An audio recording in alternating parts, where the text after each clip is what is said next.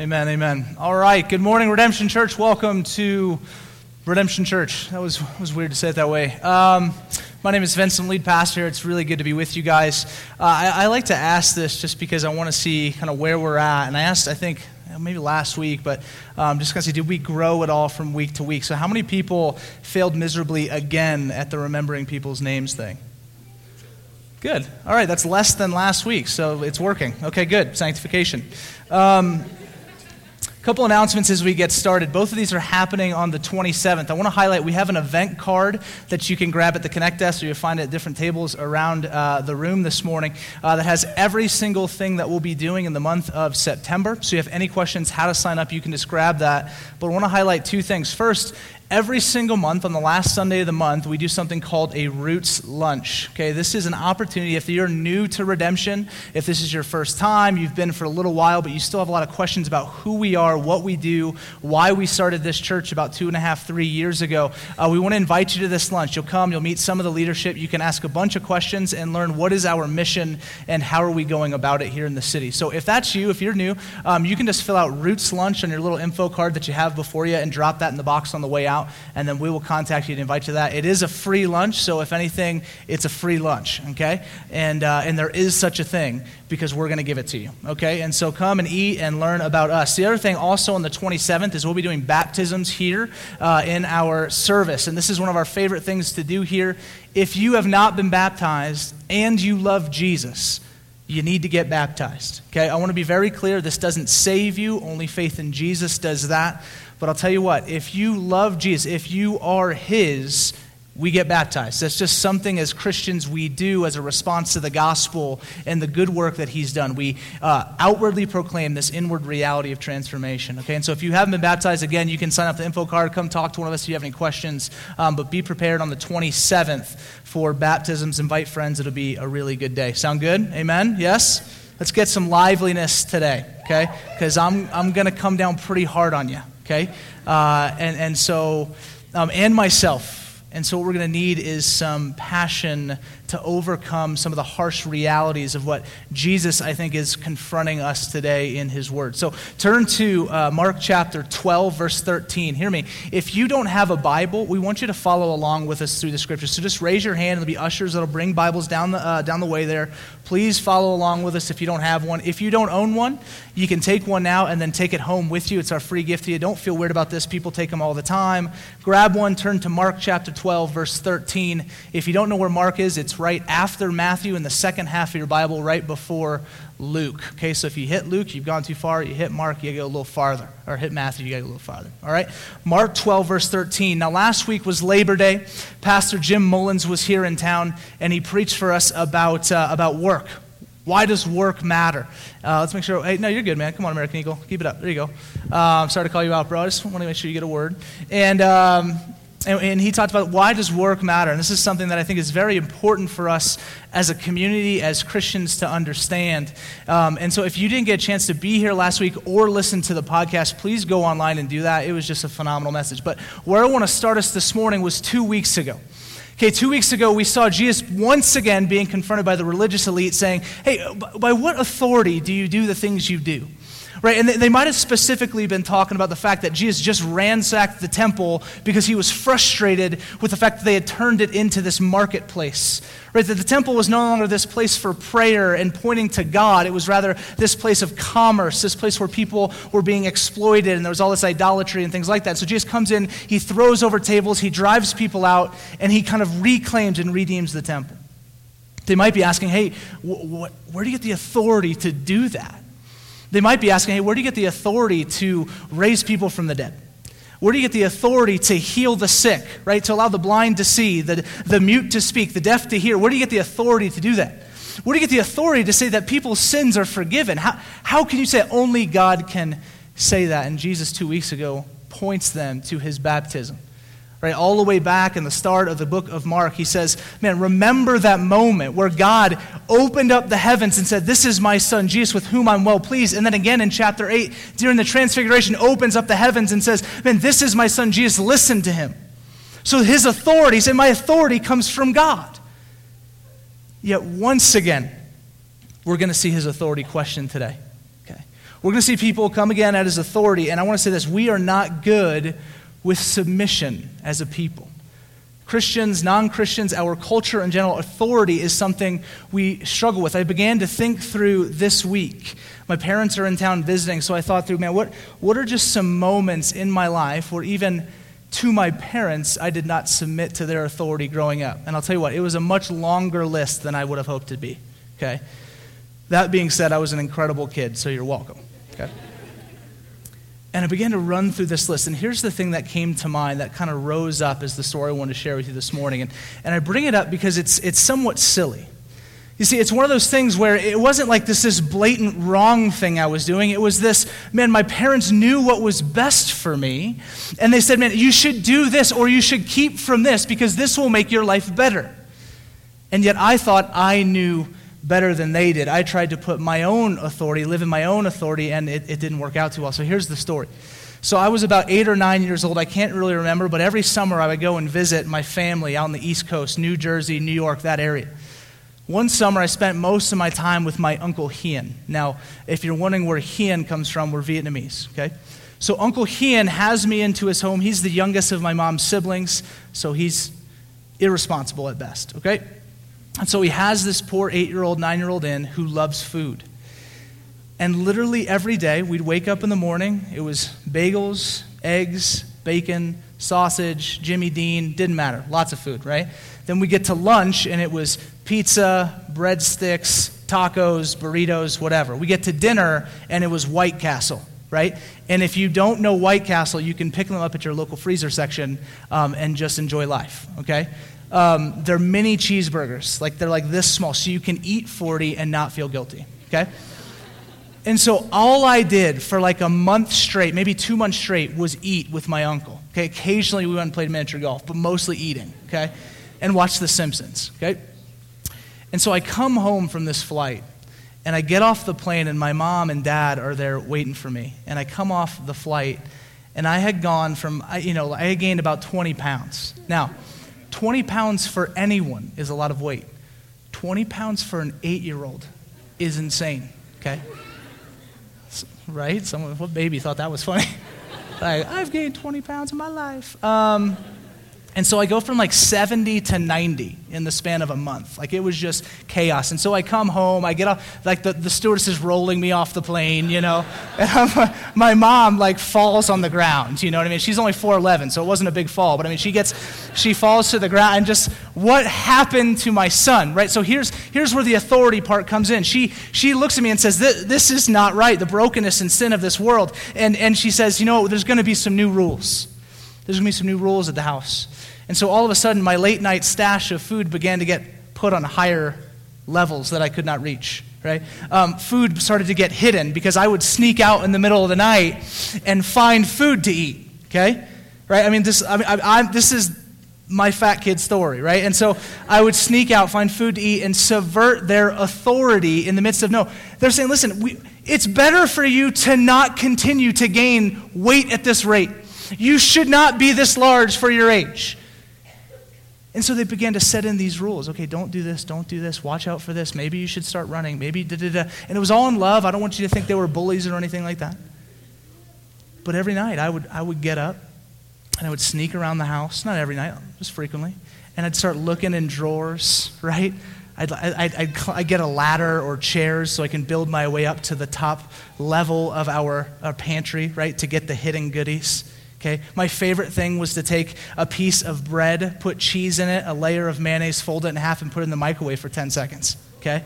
Yeah, it's as good as you're thinking. Okay? now, all of this somewhat silly. Here's the reality. My mom and my parents are in town this month, so I, just constantly seeing them reminds me all these crazy stories as a kid growing up. Your parents, my parents, always want the best for me. They want the best for their children. So they instill certain values, certain things of authority to say, man, live your life like this. This is what's going to be best. And I constantly began to think through this story and how much my parents were just saying, like, just let us be your parents. Right? Like, stop, stop trying to be the parent here. Like, let us be the parents. Let us have the authority. Let, believe that we know better than you. Let us be the parents. And this text today is to say, listen, Christians, let Jesus be your God. Stop trying to be God yourself. Uh, Jesus pleading with us as a church this morning, pleading with my own heart this week. Vince, just let me be God. Let me be the Lord of your life. Let me be your Savior. Stop trying to earn it yourself. Let me be the Lord. Stop trying to orchestrate and do everything under your own power. And listen, if you're here and, and you're a Christian, actually, if you're not a Christian as well, let Jesus today be your authority and give everything over.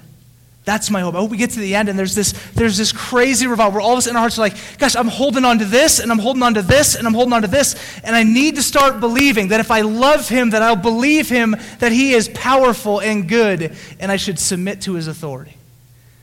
Jesus to us as a church, let me be Jesus. Let me be God. That's the call for us today. That's where I want to go. Okay, so um, before we jump into the text, one last thing. As we look at this story, I often notice that we'll often think ourselves Jesus.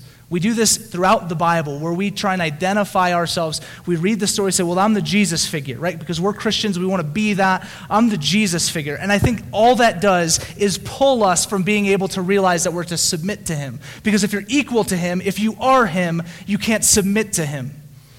And so, this story today, we're constantly going to think, you know what? Yeah, I'm Jesus. That's what I would do. That's not true. We do this all the time in movies, right? If you've ever seen Charlie and the Chocolate Factory, you think you're Charlie. You're Veruca Salt or an Oompa Loompa, right? At best, okay? Okay? You, you, think, you think you're Han Solo. I think I'm Han Solo when I watch Star Wars. I'm Jabba the Hutt, right? Maybe, okay? If for you younger folk, right? You think you're Harry or Hermione. You're Voldemort, okay? Like, you're broken. When we read this story, you're not Jesus. And if you read this story and think you're Jesus, you think you're the hero of your own life, you think you're in control, you think you're the authority, you'll never submit to him.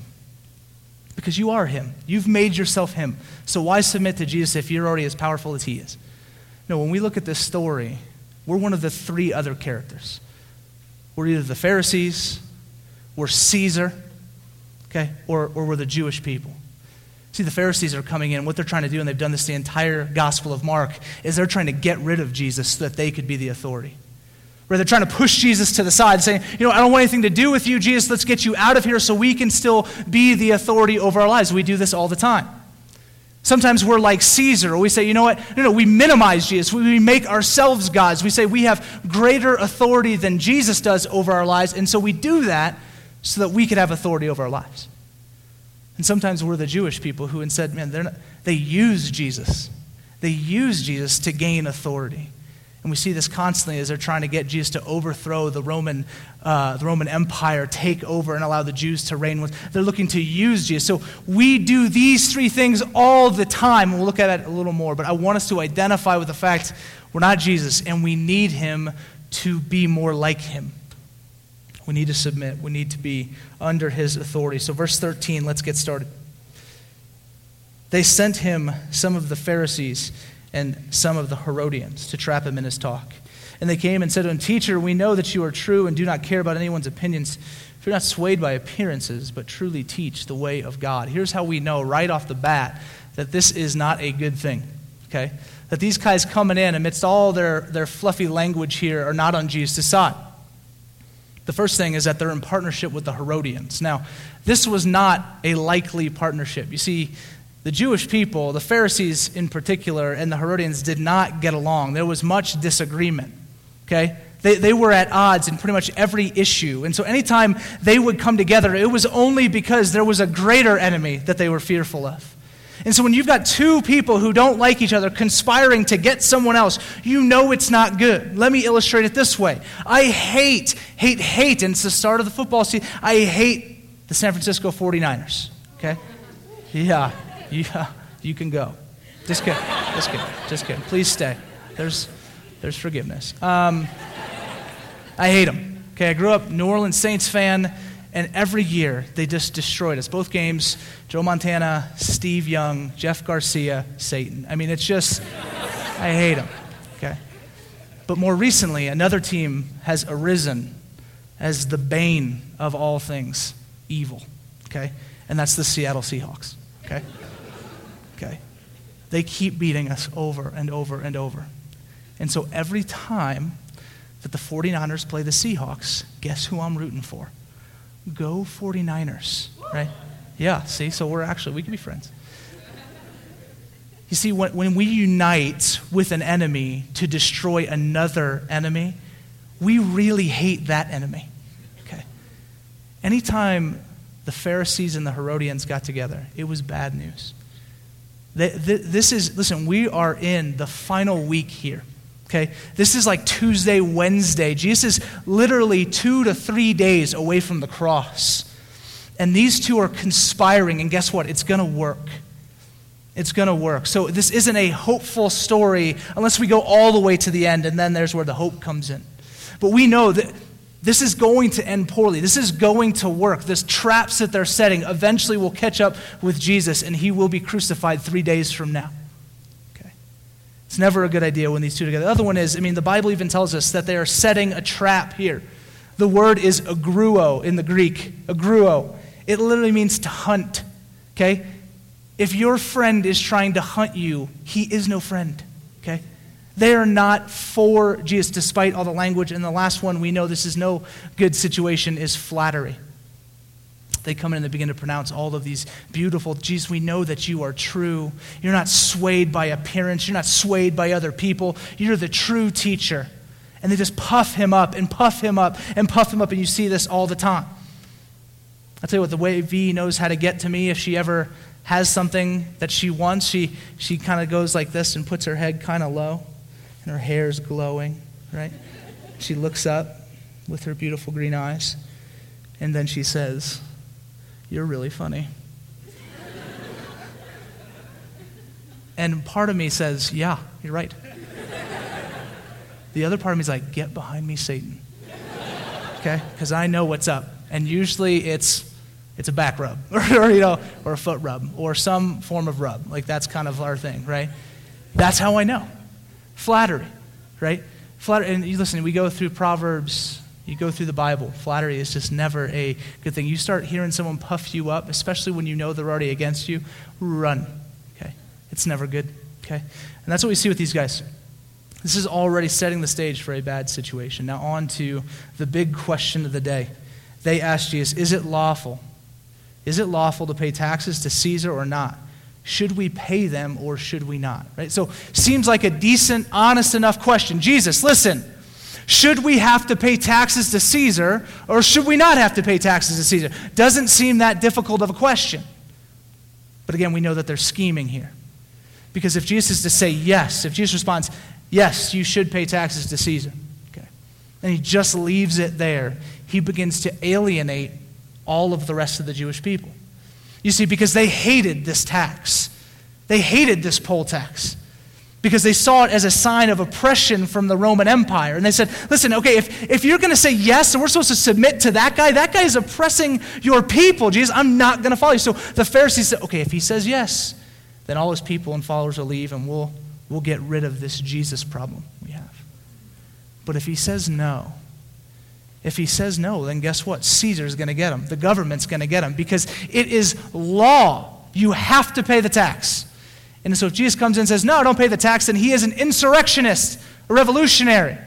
And they can throw him in prison or worse, kill him. And so they think they got him.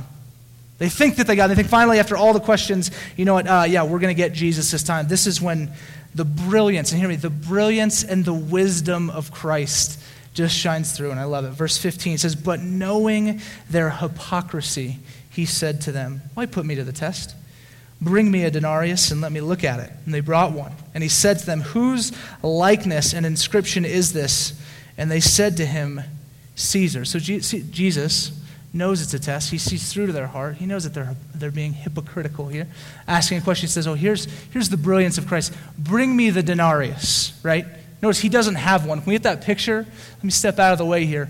Okay, so here's a denarius as it would have been used. First thing to notice, and most important, Caesar's nose on the left is just jacked up, okay? Um, and his ear is enormous, Okay? So that's, that's, that's application point one. Okay? Tiberius Caesar, okay, he's the Caesar from 14 AD to 37 AD, pretty much almost the entire time of Jesus' formative years as an adult. He's on the left there, you see that bust, and let me read it in the Latin. There's this inscription. Excuse me. Uh, Tiberius Caesar Divi Augusti Filius Augustus, translated Tiberius Caesar Augustus, son of the divine Augustus. Okay. So, so already, see, there's, there's something happening here. Let's look at the other side really quick, though. This is, this is Tiberius' mother, Livia. And she has this inscription Pontifex Maximus, or High Priest. Now, here's why this is such a big deal. Here's why Jesus said, Hey, bring me this coin. You see, this coin was a tremendous symbol of idolatry. It was a graven image to the Jewish people. See, they saw this thing and said, Look at that. This is Caesar claiming to be God, claiming to be deity, claiming to be bigger than Yahweh, claiming, uh, claiming to be better and bigger and stronger, and the one with whom we should all submit, the ultimate authority. This is idolatry. And guess who has the coin? The Pharisees.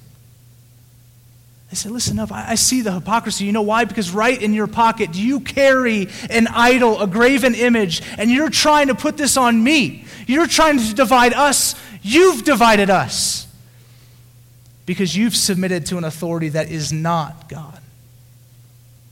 He calls them out in their own hypocrisy, in their own idolatry, and catches them in it. And it gets even better. The brilliance continues. Verse 17 Jesus said to them, Render to Caesar the thing that are Caesar's, and to God the things that are God, God's. And Jesus dropped the mic and he walked away.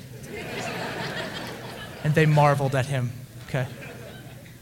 Everything but the mic part is actually in there, okay? This is a brilliant line. You see, what he does is he subverts the question here. He comes in and he finds a way to answer this thing where everyone is pleased.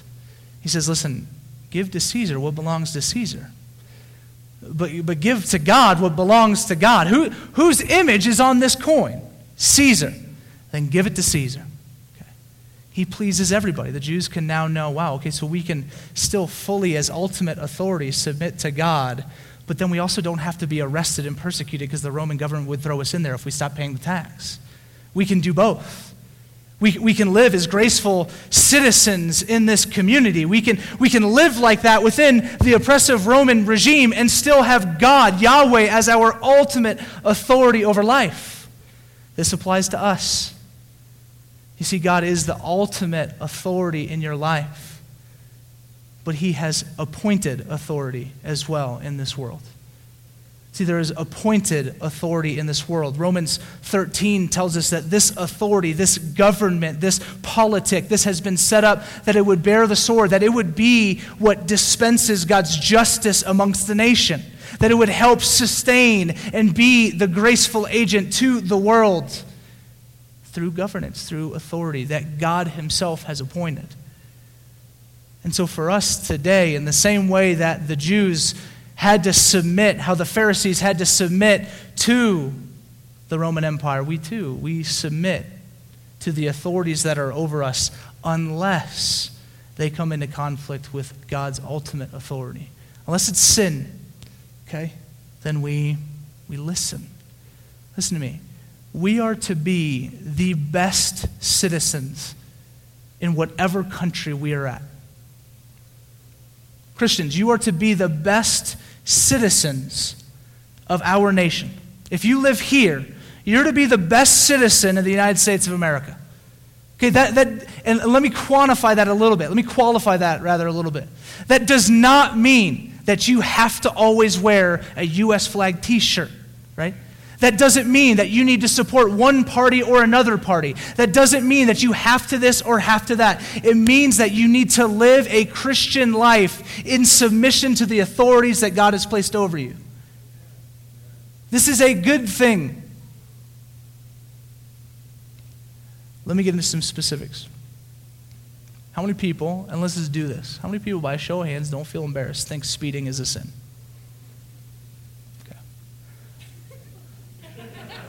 Yeah. Okay. So there's three righteous people and a whole bunch of sinners. Okay. Let's sit down and talk about why you think that. Is there a speed limit? Yeah. Is going over it against the law? Will you get a ticket? Will you be, will you be given like a, a civil, right? Crim, no, not criminal, unless you're going really fast, right? Civil ticket, yes. Are we not to submit to the authorities over us? Yes, we are. Tell me, how is speeding not sin? Now, is, is, speeding in and of itself sin? Like, does God have this law? Is it somewhere in the Ten Commandments? Thou shalt not speed? Right? No. But is it against the law of the land with whom God has appointed authority that we would follow, allowing for the flourishing of our nation and community? Yes. Okay, let's go. Texting while you drive, is that sin? Yes. Okay, so more yeses on that than speeding. That's okay. Right? They're, they're equally dangerous, guys. It doesn't matter. Our government says, hey, don't text. Actually, in Flagstaff, now you're not even supposed to talk on your phone without a hands free Bluetooth set. Okay? I do. I'm righteous. Okay? No, I do because it's safer. Because people said, hey, we want to care for our community. People are getting hurt because people are too busy with this thing. And so, hey, let's make a law that says they can't do that so we can see the better flourishing of our community. And so then we as Christians should say, great idea, because it's not sin, Jesus doesn't address it. Let's submit to the authorities that are placed over us. Texting, probably a sin. Okay. Last one I'll give to you, especially for you college students. I know we got a lot of you guys here. Underage drinking is a sin.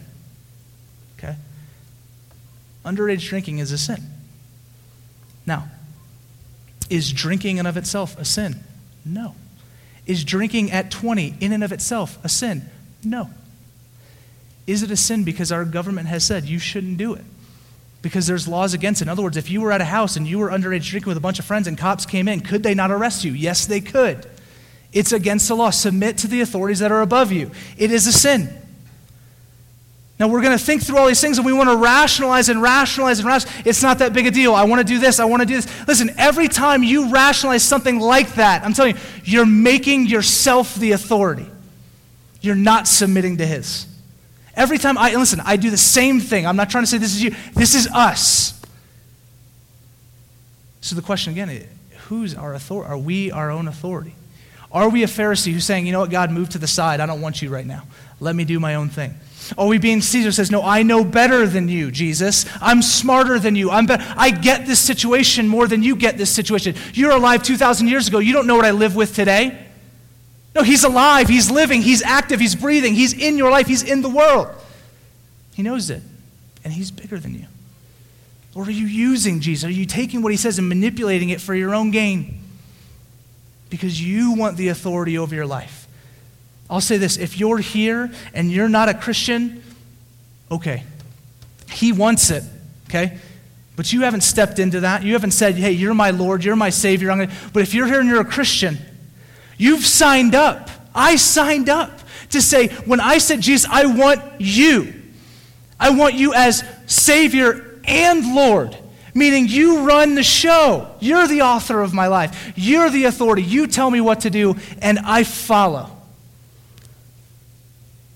This is a terrifying thing because to let go of control of our lives is a terrifying thing. Unless the hands with which the control falls to are the best possible hands they could ever be in. Okay. There's some, there's a cheesy song called Jesus Take the Wheel. You ever heard that? Dude, it's theologically accurate. Take this thing, drive this car. Tell me, how do I live my life underneath your authority? What are you calling me to? And it's, listen, it's not just the things you're not supposed to do, it's the things you should be doing if Jesus is the full Lord and authority of our life, there are things that we are called to as a church. The way we're to love one another, the way we're to forgive one another, the way we're to give to one another, the way that we're supposed to shape one another, the way we're supposed to pray for one another, the way we're supposed to open up the Bible together.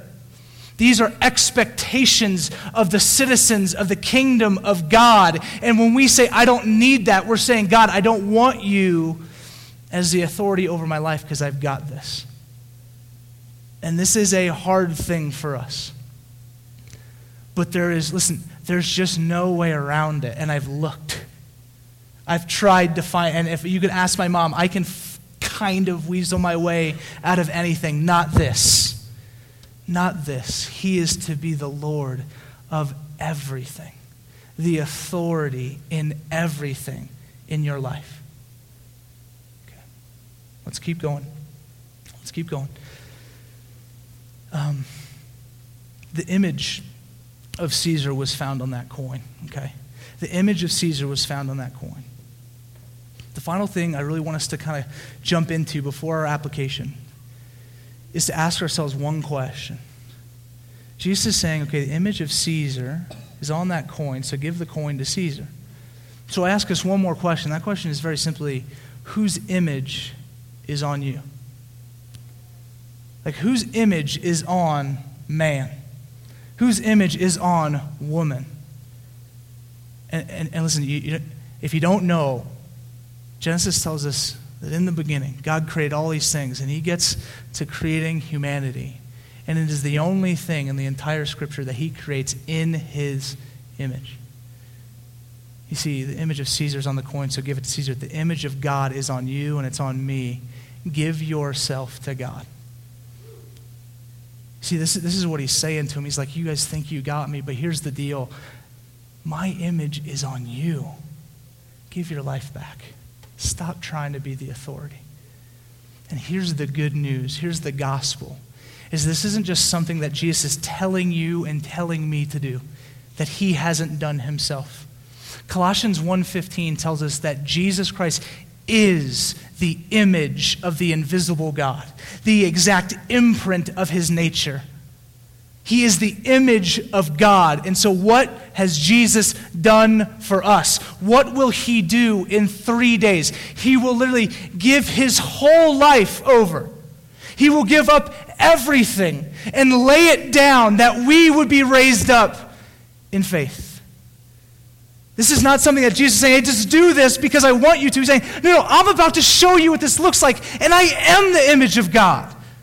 And I'm going to give everything back to him. I will submit my life. I'll submit my will. I'll submit my desires. He sits in the Garden of Gethsemane, and I can't wait till we get there, pleading with God, let this cup pass from me. May I not have to go to the cross. And God says, no. You got to go. I'm asking for your life for the lives of the world, for the redemption of the world. Will you go, Jesus, fully? Not my will, but your will be done. The image of the invisible God, fully, in every possible way, images for us, exemplifies for us how it is to give your life over in everything. And because he did that, because Jesus did that, we can now do that because he did that, because the blood of Christ covers my sin and covers your sin, because his resurrection gives us new life, we can now, we actually have a life to lay down. The Bible tells you that you were dead in your transgressions before Christ. You did not have a life to give up. But Jesus, in his power, in his resurrection, raised you from the dead. He gave you new life, reborn, that now you can lay it back down and worship to him and say, I'm yours. That's right. Scaring babies.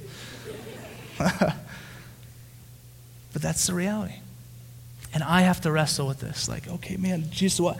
Do I really believe what the Bible says? Do I really believe that the full image of God laid his life down?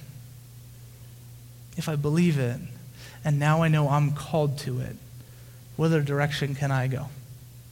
Okay. Um,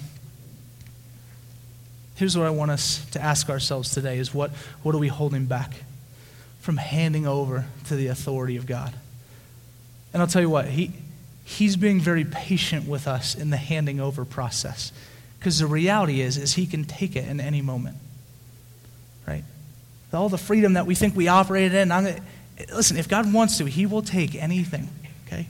He's that powerful. but it's patience, it's love, it's forbearance, it's grace. He's saying, give it over. So, what, what are you holding back? What area of your life are you pushing Jesus to the side? You're saying, I'm going to get rid of you. I don't need you. I'll do my own thing.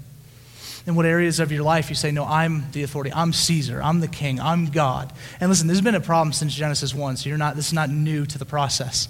They, they wanted to be God too. So do you. I get it. In what ways are you doing that with things in your life? In what ways are you using Jesus, manipulating the situation, making people think you're something when behind, behind closed doors, like the Pharisees? Being hypocritical. Okay? What ways are we doing that thing?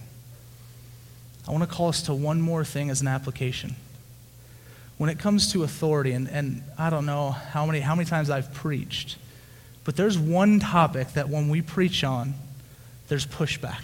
Like, I, I, I tell you, I can get into like really heavy stuff. I could yell at all of you and call you wretched, disgusting sinners every day, and you're like, yeah, I know. But the second I start talking about money, people start feeling kind of funny. People feel a little shifty. There's something about the idol of money in our culture that I think they were experiencing in this text too and I think we experience in an intense amount today, where for some reason there's this don't tell me what to do with my finances. You can tell me I'm a sinner. You can tell me I'm broken. You tell me I need to repent. Tell me I need to follow Jesus. Tell me I need to stop sleeping with my girlfriend, boyfriend. Tell me I need to stop looking at this, looking at that. Tell me I need to stop speeding, even. That's okay. But don't you dare tell me that I'm supposed to be generous and give to the church and give to people around me.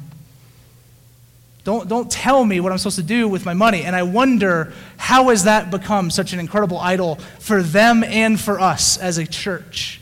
And I don't mean our church, I mean the church. Christians, we are to be the most generous people in the world. Without, without doubt. It should be awkward. People should look to the church and say, How are they living? Like they, they keep just pouring it out and pouring it out and giving it away. There's no one in the entire city of Flagstaff with need because the church, which only makes up like 7% of the city, cares for everyone. That's what we're supposed to do. Does this mean you need to run around and you need to live on the streets so that you have nothing and other people? No, that's not what this means. This means that you need to live convicted that the Bible has called you to be a generous person. What we're going to start today, and I think it's just going to really get right at us and put it on the front doorstep with the authority of Jesus. Can he speak into everything? We're going to go right after what I think is probably the most predominant idol in our culture. And so today we're going to do what, I'm gonna, what we've called the 90 day giving challenge. Not the most clever title, okay? 90 day giving challenge. And here's what we're going to do. For 90 days, and I'm going to ask everyone to participate. If you're part of this church, participate. If you're not part of this church, I want to invite you to participate, but give somewhere else. Okay? Whatever the, I want you to, I want to invite you. And so what this means is for the next 90 days, and we're not this is not a percentage thing. This isn't even give all your money here. This is, I want us to become people who let God teach us and speak to us about how we spend our resources, how we spend our time, how we spend our talent, how we spend our treasure. How do we give these things over for the glory of God? How do we let this thing that is so closely tied to our own power and our need to hold on to it that we'll let go and let God do some work? And so for the next 90 days, I want you to covenant to be generous. I want you to covenant to give at a certain percentage here and l- let me say this it is very weird for me, who is the, one of the recipients of your offering, to say, hey, I want you to be more generous to the church. But I wouldn't ask if I didn't think the Bible brought it up over and over and over and over again. The number one thing that Jesus talks about in the Gospels is money because he knows the idolatry of man. And so I want us to hand this over in an effort and a hope that we would look more like Christ, we'd be his disciples, we'd submit to his authority. And so here's what I'd like you to do if you want to be part of that. The little info cards that are there, you need to pull them out right now. But during our response time, pull it out, write your name, write your email, and just write 90 day, right? And I'll know, and we'll contact you. There's going to be resources, there's going to be stories. I'm doing it with you. All of our staff, I think, are doing it with you. If they're not yet, I'm going to make them. And then, uh, but we're going to do this together because we want to see God move. Let me read a text to you. I'm sorry I'm running a bit long, but Malachi 3 8 through 10 says this Will man rob God? Yet you are robbing me. But you say, How have we robbed you? And he says, In your tithes and contributions. You're cursed with a curse, for you're robbing me, the whole nation of you. Bring the full tithe into the storehouse, that there may be food in my house, and thereby put me to the test as the Lord of hosts, if I will not open the windows of heaven for you and pour down for you a blessing until there's no more need. Jesus saying, to, I mean, God saying to the world, listen, just trust me. I'm the authority, I'm the sovereign God. Give to me, and I'll take care of every necessity in your life. This does not mean you will go buy a plane at the end of the 90 days. This doesn't mean that you have more spending money at the end of the 90 days. It means, and I believe this, you will have every need fulfilled in your life, and I, you will be, you will know the love and the grace of God, the provision of God more than you ever have. Put God to the test in this. Is He truly the authority over your life? This will culminate on December 13th. And every year during Christmas, we do an Advent offering, okay? Where our entire church, we come together, we raise money, and we give it all away. We've given $15,000 away in the last couple years from this Advent to local organizations that need money and need help and need resource. We give to global organizations that need the same church planning, orphanages, things overseas. This will all culminate. The 90 days finishes on December 13th, which will be the day that we take up that Advent offering. And I want us to be in such a position in our hearts and the authority of God that we would just say, you know what, man, I'm going to I'm to give. And listen, again, not a dime of that stays here. This is not about us. This is about Jesus. This is about his glory. And so we're going to do that. And so, again, if you'd covenant, if you would agree to do that, fill out that info card, and we'll do this as a church and see God move over the next 90 days. So let me pray. Let's just ask God to move and the Holy Spirit to be the authority in our lives.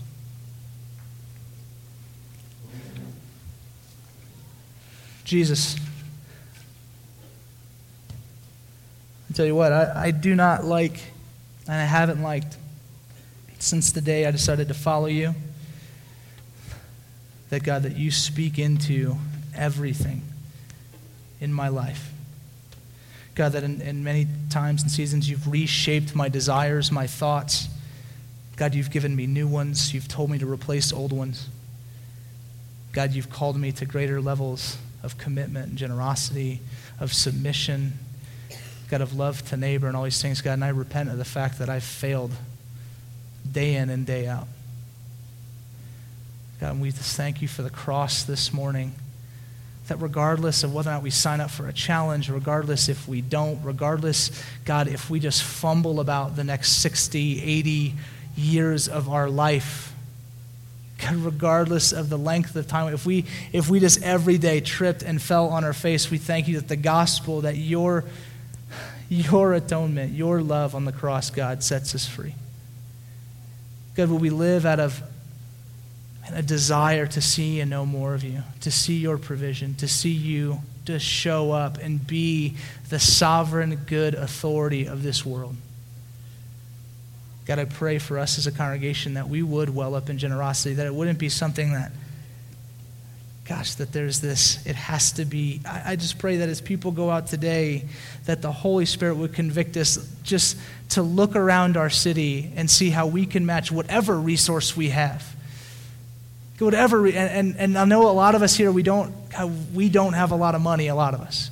And so, God, we pray that you would give us what is necessary to bless the world.